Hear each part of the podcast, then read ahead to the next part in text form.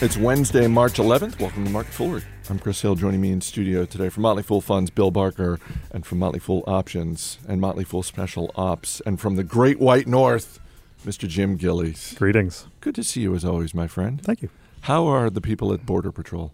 Uh, surprisingly lax. How, once again, they just let you just I, I let was, you in. I was wearing a fool cap as I came across yesterday, and that's what the uh, border control agent wanted to talk about. And then he started wanting to talk about stock picks. I'm like, oh, this is going to be a very easy crossing so you were technically you were detained, but it was because he liked my hat. because he wanted some stock picks. Um, we're going to talk lumber liquidators. We're going to talk company management in the wake of Google CFO stepping down, and we will dip into the Fool mailbag. But let's start with fashion retailer Vera Bradley. Stock hitting an all time low today. Fourth quarter profit and revenue came in lower than expected. Same store sales for the quarter, and this is the holiday quarter, I hasten to point out, Bill Barker, down 20%. I mean, is there any silver lining to what appears to be a horribly black cloud?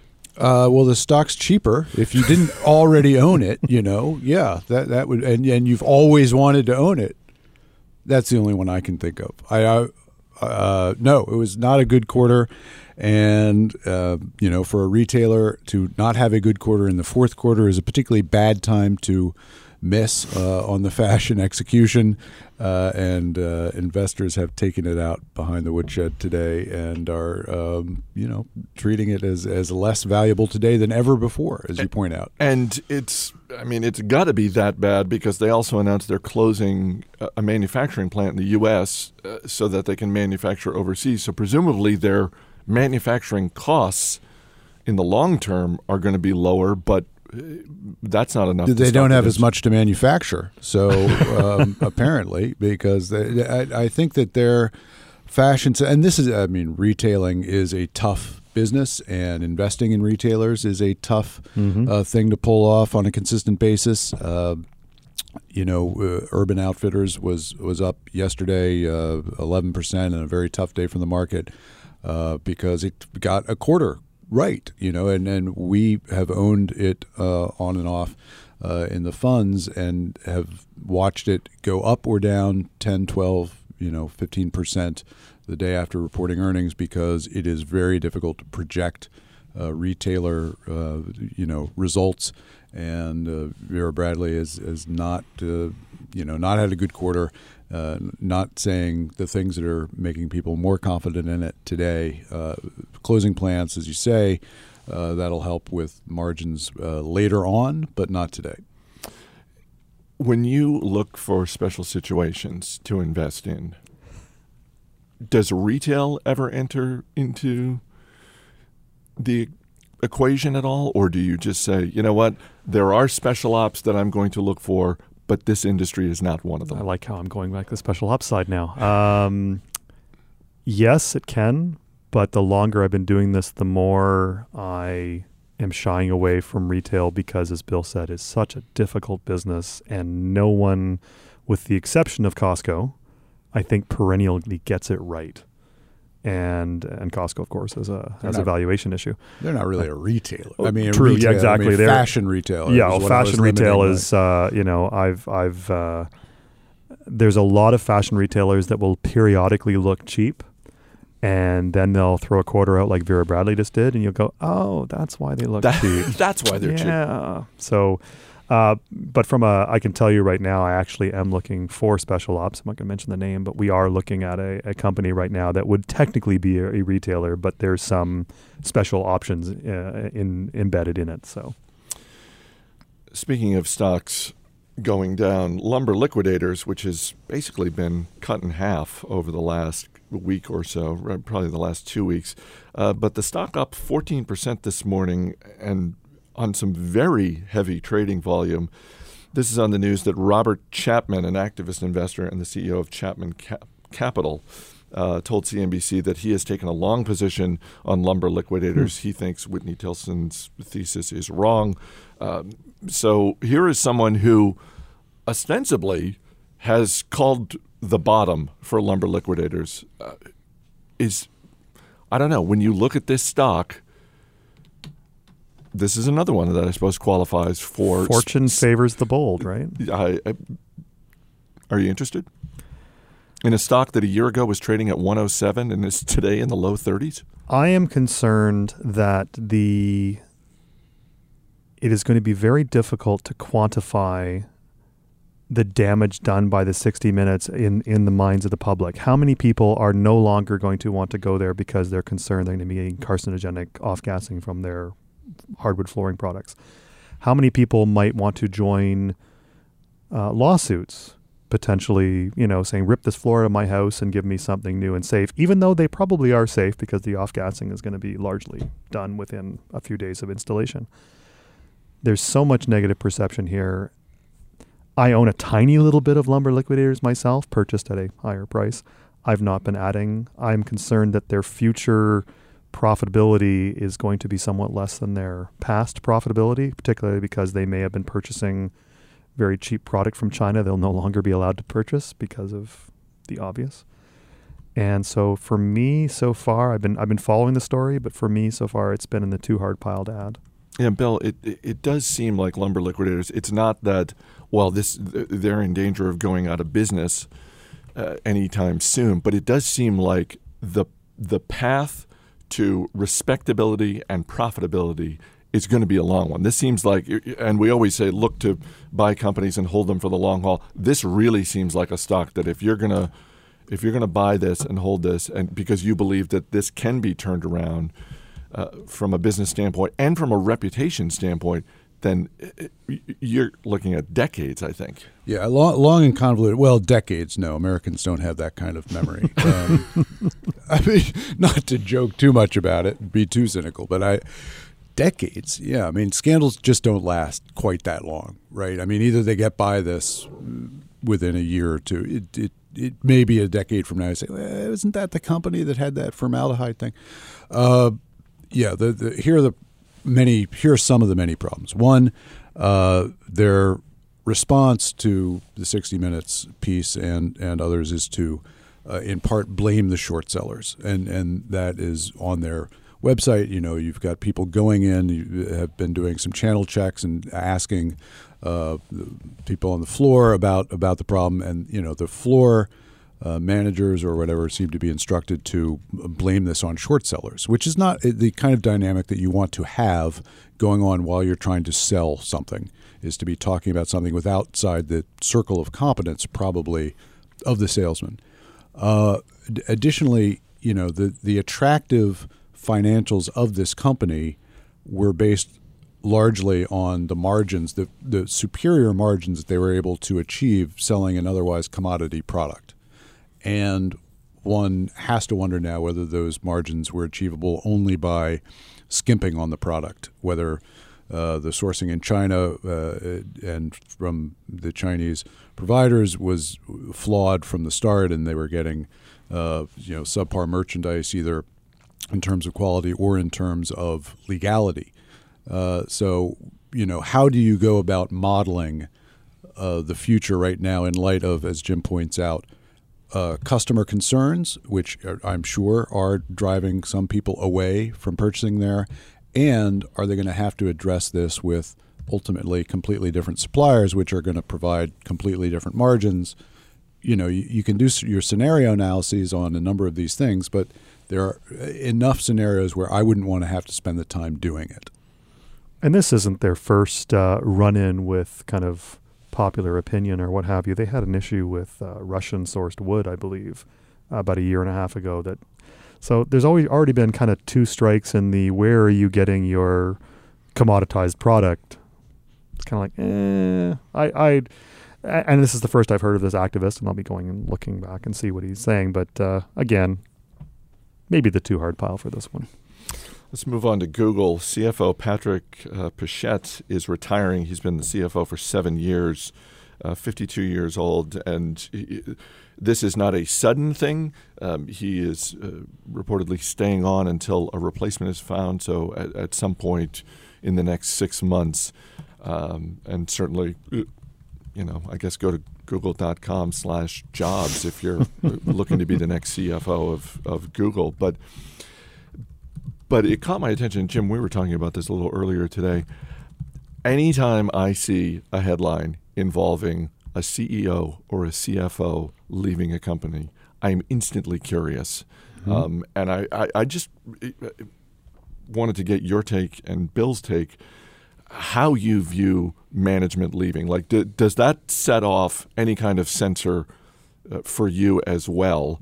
Um, because uh, we talk about the importance of management.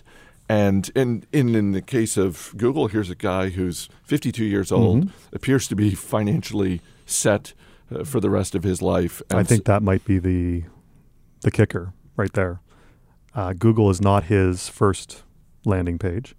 Uh, he has, he was previously at Bell Canada, I believe, for a while. He's had a 30 odd year career, a frenetic career, he calls it. And he says he's quitting the company in a quote, perfectly fine midlife crisis full of bliss and beauty, end quote. Um, you know, this sounds like a guy who's basically going out on top that doesn't scare me too much as as opposed to seeing another uh, you know what is the circumstance for other CFOs leaving? If it's a company that's been perennially underperforming that has perennially you know maybe had a few accounting or other issues that would worry me a bit more. Uh, this literally looks like this guy is he's going out on top. Bill is there a- any other position other than CEO or CFO that gets you interested when you see someone leaving? Because for me it, it, that's the list uh, well, those are the top two. Of course, in some companies, the COO is going to be pretty important. I, I think that the the head of fashion, um, you know, for many of the fashion retailers, uh, could be a very uh, a, far more important uh, position than the CFO um, in, in, some companies. But for the most part, the uh, CFO is often a warning flag, as as you mentioned, not in a case where you've got a very financially secure company and uh, somebody who's probably got better things to do with their life than st- stick around in, in a job uh, when they can do anything, uh, right? Mm-hmm. I mean, come back and work, you know, if a couple of years off, the midlife crisis is gone, come back and work somewhere else in California. I'm sure with his resume, I'll have no, no problems. Radio at fool.com is our email address. Got an email from Dr. Rick Zabrodsky in Calgary, Alberta uh, who's also a member of our stock advisor and rule breakers services. Um, and I shared the email with both of you guys. I mean, this is this is someone who's um, been investing for nearly 30 years, and basically wrote about um, staying away from bonds, about how uh, he's done quite well with uh, CN Rail, which is a company I know you're familiar with, Jim, um, and just a company that has paid a steady dividend and how that has worked out for him. Um, but he closed his email by saying, Please make a rational case as to why I should now be buying bonds in my old age, as I still have none. I will then, of course, cancel my Motley Fool subscriptions. And he signed it, sleeping soundly, collecting dividends in Calgary, Alberta. Um, it's hard for me to make the case for anyone buying bonds, and it's been that way for a few years. Just mm-hmm. when you look at the performance of bonds over the last few years, and the, just how steady some of these large dividend dividend paying stocks have been. And I hope you're not looking to me to make a rational case for owning bonds at the present time. Um, first of all, Dr. Rick, I'll see you in, in, next month when I'm out in Calgary. Uh, it's a great town. What are you doing out in Calgary? Going out skiing. Nice. Yeah. So, uh, but we, um, I can't imagine if he owns CN Rail which is, you know, one half of the rail duopoly in Canada. And they're not going to build any more, right? Like the, it's CN and CP. There are no startup railroads? No, no. This is, so we're talking about, you know, an incredibly entrenched duopoly. I believe their dividend has been steadily rising over the years. If he's owned it for 30 years, his cost basis is probably very attractive. I don't know if it's tax sheltered or not and I believe their dividend is somewhere in the three to four percent range right now. Mm-hmm. Yeah, why would I change that for buying you know ten year bonds at two two and change percent? Like, uh, and and moreover, um, if we ever do get those long rumored interest rate rises, and of course Canada just actually dropped their interest rates about a month and a half ago. Um, bond prices are not going to it's not going to do bond prices any favors if they say the 10 year bond goes to 5 or 6% so you're going to have to hold any bonds you buy today almost to maturity just to get back your money You want i'm not going to make the Do you want to take the other side of I- this? uh, well, I mean, the reasons to own bonds. First of all, uh, so uh, bill's the- closer to retirement than I over am, the so- last 15 years, bonds have outperformed stocks. Now, what was 15 years ago? That was the peak of the market, right? And interest rates were higher then. So it, it is it is not surprising um, when you're when you're at a market peak that bonds, even with relatively little return, might outperform stocks, right? It's not that shocking that over the last 15 years, bonds have outperformed stocks even though we're at a, a high, an all-time high, basically right now for stocks. So the reason to own bonds is uh, to get a, a diversification of financial instrument that will not always move the same way as stocks do. Uh, and if you own bonds, an actual bond, uh, rather than sort of a, a bond fund or something like that, you get defined payments. They're not very big. You know, if you're in the sort of anymore. intermediate term, Yeah. you might you might be able to get three percent. You know, returns on on uh, maturities of seven eight years, something like that, uh, and that might be uh, uh, that might be even with interest rates moving. If you're actually collecting the coupon and you have a bond and you get your return of principal at the end of the seven or eight years, three percent. That might be a lot better than you do with stocks. I don't know. We're in the business of trying to find both Jim and I stocks which will have positive performance and better than market beating, you know, market beating performance. But the next seven years could easily be negative for stocks. Uh, don't fool yourself. There are many seven-year periods or, or longer periods where you know, not you know, get out to 10, 15 years. There aren't that many periods where stocks actually have negative negative returns. But over the next seven years, if if you say stocks will return zero or negative, I, I wouldn't bet all of my money against that. It was an episode in late September of 2014 uh, when you, Bill Barker, raised the prospect of flying bears. Yes. Why did I raise that prospect? Uh, you and the Charlie, coolness i'm of now them. what you and Charlie Travers and I were talking about the FAA coming out with regulations regarding flying drones, and we talked about movie studios being interested in this, and Charlie brought up uh, uh, someone in I think Montana who.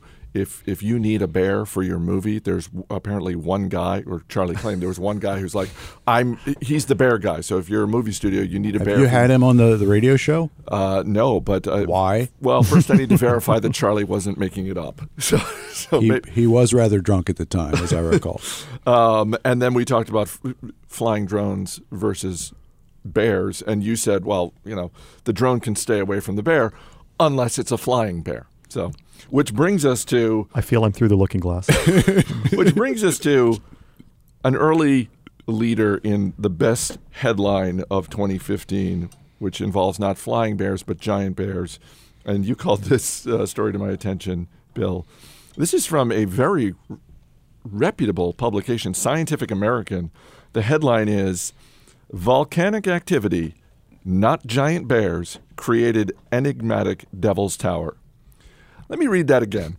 Volcanic activity, not giant bears, created enigmatic Devil's Tower. Not Devil- everybody knows what Devil's Tower is. Devil's Tower is, uh, uh, let me just read you the first three lines of the story. Devil's Tower in Wyoming is such an extraordinary sight that its creation myth almost seems possible.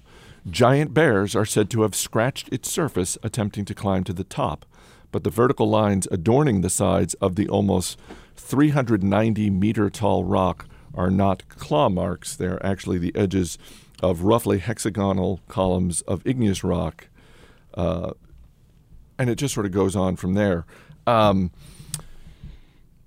did you know that that was the myth? I mean, I've known about Look- Devil's Tower ever since uh, the movie Close Encounters of the Third Kind, but at no point in my lifetime did I ever hear this myth that oh yeah, giant bears caused the the outside of it. Like most right thinking Americans, I assumed that was the only logical explanation. Um, Giant bears? Giant bears. I mean, uh, thanks, Scientific American, for ruining it for all of us yet again. How giant are these giant bears? Are we talking 20 feet tall, 30 feet tall, 50?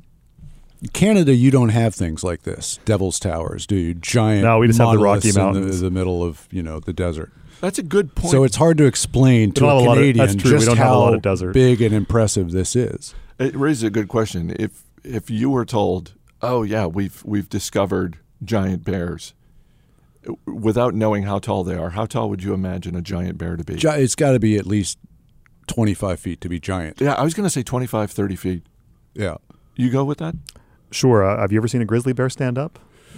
Uh, not in person. Well, Again, we don't live in Canada, so there, uh, there aren't bears walking around the streets of U.S. towns like in Canada, like in Guelph, right? not a lot in Guelph. There's a few I up in Churchill, Manitoba, but those would be polar bears, though. Also fairly tall. So but- no, we haven't seen. You have, right? Because Oh, they're not there. where I am. We're- not where I am. Any chance you're going to see bears when you go out to Calgary? Uh, slim chance there are bears in Banff National Park, but they don't tend to ski the same runs I do. Drop us an email, radio at fool.com. We want to know about close encounters with large wild animals. question for you for you two guys because you can speak on behalf of Maine, Chris, Yes. and Canada. uh, Jim, I, I may be going this this summer um, To Canada or to Maine? one or the other or both. Where's the better whale watching? Putting you on the spot here, Maine. I'd probably go Maine as well. really. Yeah, because because Maine is Unless right, you're going to Newfoundland. Which, Maine is right on the coast, and a lot of Canada is right in the middle. If you come to my Yeah. town, there are no whales in Guelph. But there is uh, apparently some pretty good whale watching on, on the East Coast, and you can get, um, uh, I think, on, on the uh, in the bay there, uh, not far, Which not bay? too far from Quebec. Bay of Fundy? Uh, I don't know. You're the guy who lives there. What- Radio at fool.com if you have whale watching recommendations, or more importantly, close encounters with large With wild giant bears. animals. Bill Barker, Jim Gillies, thanks for being here, guys. Thank you. Thank you. As always, people on the program may have interest in the stocks they talk about, and the Motley Fool may have formal recommendations for or against. So don't buy or sell stocks based solely on what you hear. That's going to do it for this edition of Market Foolery. This show is mixed by Dan Boyd. I'm Chris Hill. Thanks for listening. We will see you tomorrow.